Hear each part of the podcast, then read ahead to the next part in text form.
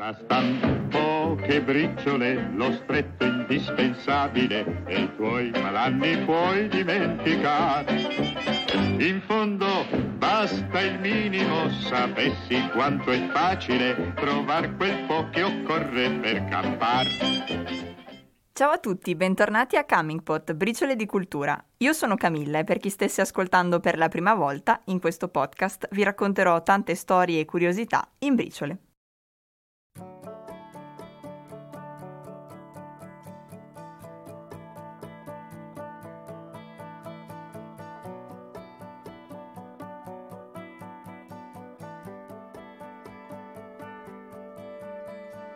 We were both young when I first saw you. I close my eyes and the flashback starts. I'm standing.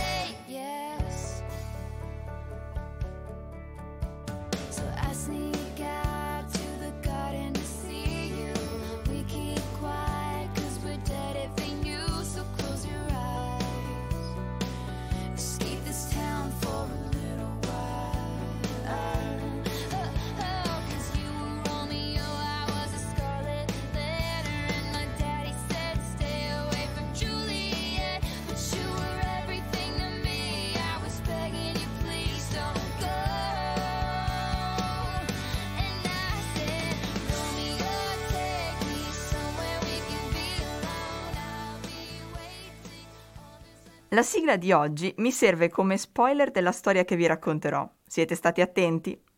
È appena passata una ricorrenza molto pubblicizzata, se così si può dire, sulla quale mi pongo ogni anno tante domande. Credo che San Valentino, appunto, sia forse la festa, insomma, più commercializzata in tempi moderni, insieme al Natale. A differenza delle feste per eccellenza, però, a San Valentino nessuno ripete mai che è importante amarsi tutti i giorni e non solo il 14 febbraio. Dopo questa premessa un po' smielata vorrei procedere parlandovi della storia d'amore più stereotipata di sempre, Romeo e Giulietta di Sir William Shakespeare. Non ve la racconterò personalmente, ma passerò la parola all'adattamento cinematografico di Buzz Lurman del 1997, Romeo più Juliet. Romeo. Oh, Romeo, perché sei tu, Romeo? Rinnega tuo padre e rifiuta il tuo nome. O se non vuoi farlo, basta che giuri di amarmi e non sarò più una Capuleti. L'ascolto ancora. Oppure parlo adesso. È soltanto il tuo nome che mi è nemico. Tu sei te stesso, non un Montecchi. Che vuol dire Montecchi? Non è una mano, né un piede, né un braccio, una faccia. Non è una parte del corpo di un uomo. Oh, prenditi un altro nome. Cos'è un nome? Quella che chiamiamo Rosa con un altro nome profumerebbe ugualmente. Così Romeo, anche se non lo chiamo Romeo, conserva quelle qualità perfette che gli spettano di diritto. Oh, Romeo, cambia nome. E per quel nome che non è parte di te, ti do in cambio me stessa.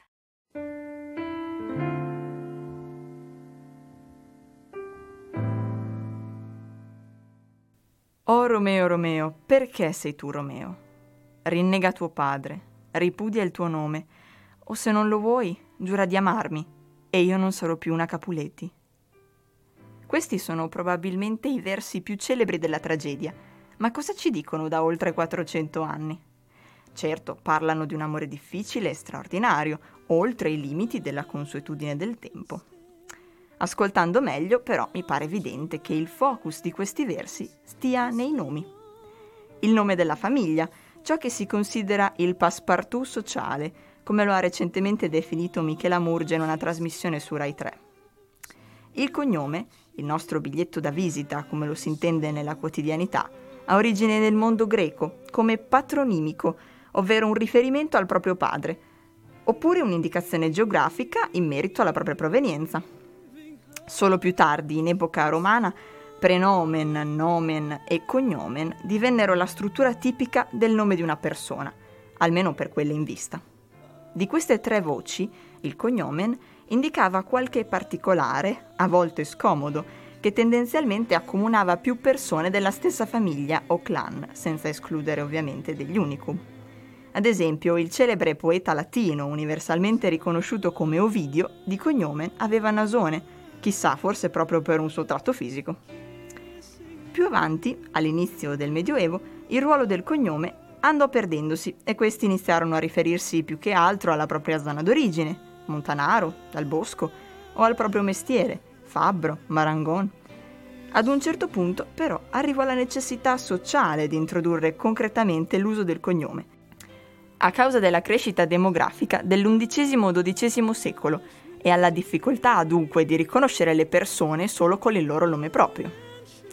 Qui presero piede i cognomi moderni, qui si ambienta la storia dei Montecchi e dei Capuleti. Se ci rendessimo conto che in realtà questi nomi sono frutto dell'immaginazione di un autore posteriore, il quale, dopo un attento studio della storia e della letteratura italiana, ha deciso di inserire una faida verosimile nel nostro panorama medievale di continue lotte cittadine?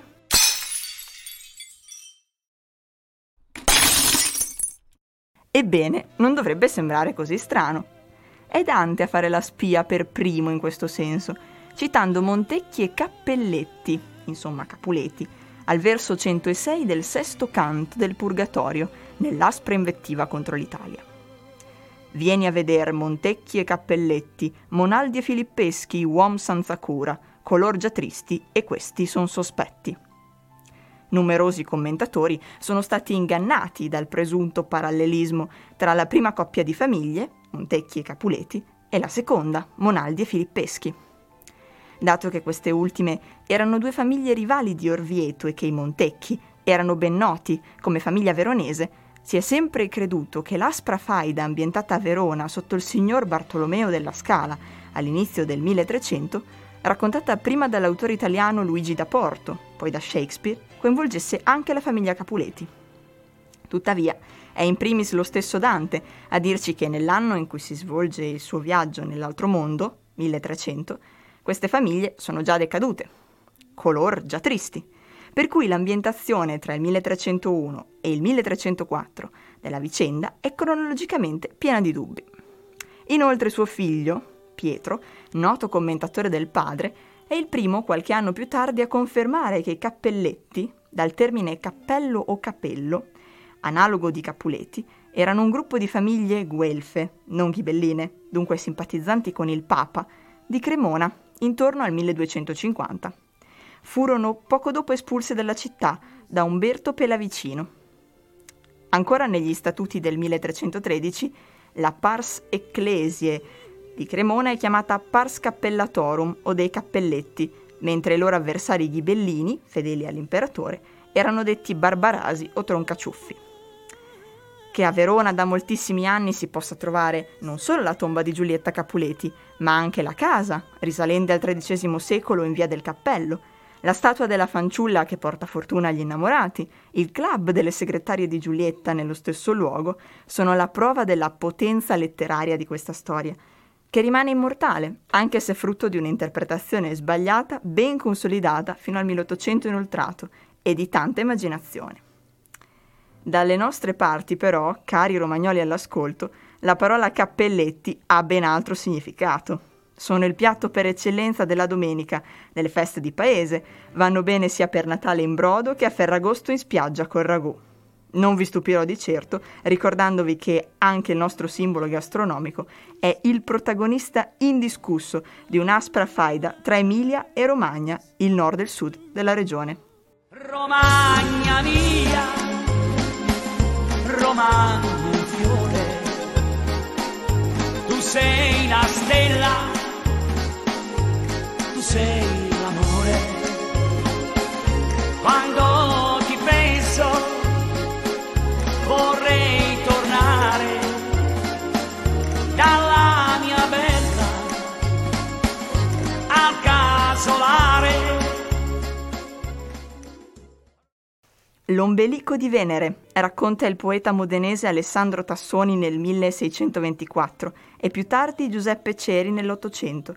Mandò in confusione il proprietario di una locanda al confine tra la zona di Modena e quella di Bologna quando vide la dea Venere nuda mentre soggiornava presso di lui in occasione della guerra tra le due città nel 1325. Da questa mirabile visione nacquero i tortellini, un tentativo del locandiere di riprodurre tanta bellezza. Sono un piatto largamente attestato dal 300 in avanti in Emilia, citati anche da Boccaccio in una novella. Sono la pietanza della festa, cucinati solitamente in brodo di gallina o cappone. La ricetta ufficiale dei tortellini in brodo, però, è stata depositata solo nel 1947 da parte della dotta confraternita del tortellino presso la Camera di Commercio di Bologna. Se la nascita dei tortellini è aulica e mitologica, i cappelletti hanno un'origine contadina, insomma non giriamoci attorno, con le loro dimensioni più grandi rispetto ai primi, con il ripieno più povero ma non meno saporito, rigorosamente al formaggio e con una chiusura diversa, la tradizione vuole che rappresentino i larghi cappelli utilizzati dai contadini per proteggersi dal sole nei campi.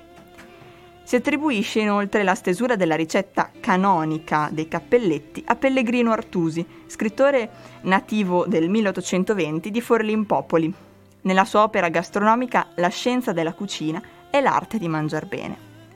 Dopo questo excursus storico, passiamo infine al concreto, al vero dibattito ancora aperto. Sono meglio i cappelletti o i tortellini? Ho raccolto per voi qualche opinione in merito. Sentiamo dunque prima una sostenitrice dei tortellini, poi uno dei cappelletti.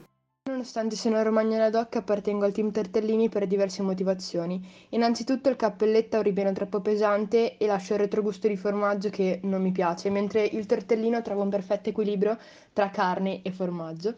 Inoltre il tortellino ha una grandezza perfetta perché sono piccoli e ce ne stanno di più nel piatto, mentre i cappelletti spesso risultano essere troppo grandi, quindi vanno tagliati. Di conseguenza è sempre meglio mangiare un piatto di tortellini che un piatto di cappelletti. Allora, innanzitutto io sono romagnolo, quindi per impostazioni di fabbrica preferisco i cappelletti e trovo inconcepibile anche solo pensare di riuscire a stare vicino a un tortellino senza morire soffocato nel vomito. I cappelletti sono indubbiamente più saporiti, perché per esempio quando si preparano i tortellini in brodo, questi subumani per cercare di eh, dare un po' di sapore a quella poltiglia sono costretti a mettere la carne anche dentro, a parte quella che va nel brodo. Invece nei cappelletti basta il formaggio per dare il sapore. Anch'io appartengo fieramente a uno di questi due schieramenti, ma non vi dirò quale. Il punto è un altro. Che siano più saporiti, più corposi o più piccoli gli uni degli altri, sono il fulcro della nostra tradizione e ognuno di noi, grazie a questi, almeno una volta ha sostenuto un accesissimo dibattito culinario. Alla fine la tesi che vi ho proposto per Montecchi e Capuletti si è confermata. È tutta una questione di nomi convenzione sociale per riconoscere le differenze che ci ha portato nei secoli ad immaginare più faide che coalizioni. Devo infine citare le fonti a cui mi sono riferita in questo episodio. L'Enciclopedia Treccani e la Divina Commedia, edizione 6, per la prima parte riguardo la storia del nome Cappelletti Capuleti la sezione cucina del Bologna Today e i commenti all'opera di Pellegrino Artusi sul sito di Lorenzo Vinci, Italian Gourmet, per quanto riguarda la seconda parte in merito a cappelletti e tortellini. Con questo vi saluto. Spero di essere stata abbastanza semplice e veloce come al solito e di avervi strappato un sorriso. Fate l'amore, non fate la guerra e ricordatevi sempre che a pancia piena si ragiona meglio. Ciao a tutti, ci sentiamo presto con un nuovo episodio.